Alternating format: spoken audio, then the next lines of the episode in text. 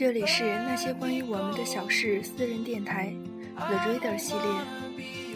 阅读是一种信仰，也是最浪漫的修养。让我们在这个深夜，开一盏灯，听一首歌，读一本书，一起来感悟这生活。柴进看见真相，常流逝于涕泪交加中。不过，我觉得这没办法，身处的环境决定如此。就像小象说的：“一个饥饿的人赶紧吃上一顿肉就能活命。”这时候你不可能也做不到快不厌细，只能端上一碗颤巍巍的红烧肉。我认为，只要掌握的事实并无错漏即可。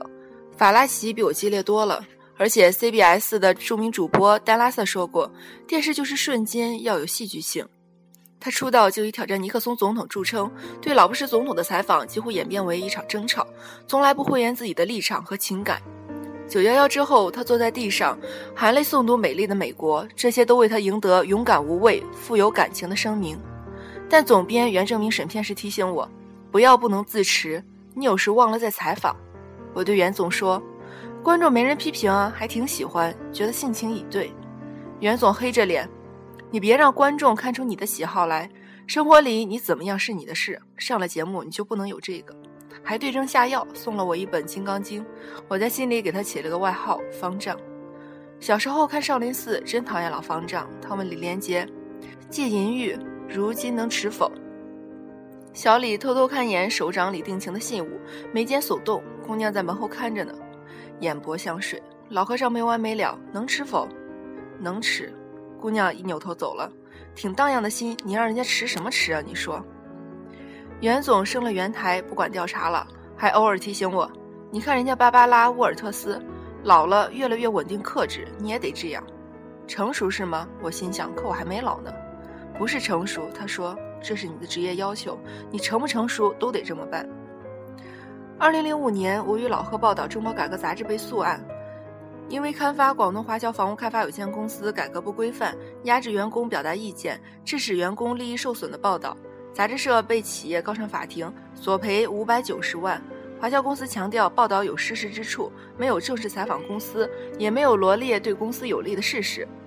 调查性报道很容易惹官司，只要数字或者细节存在争议，被起诉的可能性很大。一旦被起诉，出于保护，证人多数不会出庭，媒体一审败诉率在百分之六十以上。这次终于赢了。法官认为报道个别地方与现实有出入，但并非严重失实。他的判决是：只要新闻报道的内容有在采访者当时以一般人的认识能力判断，认为可以合理相信为事实的消息来源支撑，不是道听途说或是捏造的，那么新闻机构就获得了法律所赋予的关于事实方面的豁免权。我问他：“您希望观众怎么来理解您的这个判决？”这个社会对媒体的容忍有多大，这个社会进步就有多大。一个文明、民主、法治的社会是需要传媒监督的。我心头一热。采访华侨公司老总时，他说服从法律判决，也可以接受媒体的豁免权。但他说有一个疑问：你也是做记者的，你说说，只听了一方的言论，没有另一方的言论，那怎么可能是一个公正的新闻呢？我问过当时杂志社总编为什么不采访华侨公司。他说：“大多数批评报道，无论你怎么征求意见，结果都是一样。材料比较可作为证据，那就不必再把各种不同的意见全部都反映出来。中国改革被诉时，多家媒体对这件事的报道，也只是对杂志社的采访，没有华侨公司的声音。”大机构在当下往往能决定一篇报道的存废，媒体当然有警惕，有同仇敌忾之心。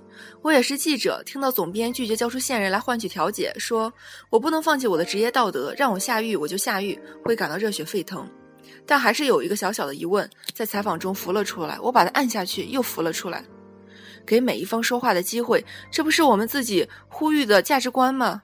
如果实在不能采访，要不要引用一些有利于他们的证据或者背景？很可能的，我想，强力者剥夺别人的发言权，当他们发言权也被剥夺的时候，这就是对他们的惩罚，惩罚就是一种约束。但是我又想，这样一来，我们和当初压制打击举报职工的华侨公司又有什么本质区别呢？我劝说自己，我们是正义的，可是正义好像没有什么放诸四海而皆同的标准。不管我做什么节目，我博客底下总有人留言自称正义，说凡 CCTV 赞成的，我必反对。说凡 CCTV 赞成的，我必反对；还有次与一位美国同行谈中国内地的一个问题，他下了一个绝对的判断。我说我去过那个地方，了解到的情况有些不一样。他打断我：“中国根本没有真正的记者，真正的记者首先要给对方说话的机会。”我说：“可是你们是没有信誉的一方，谈不下去了。”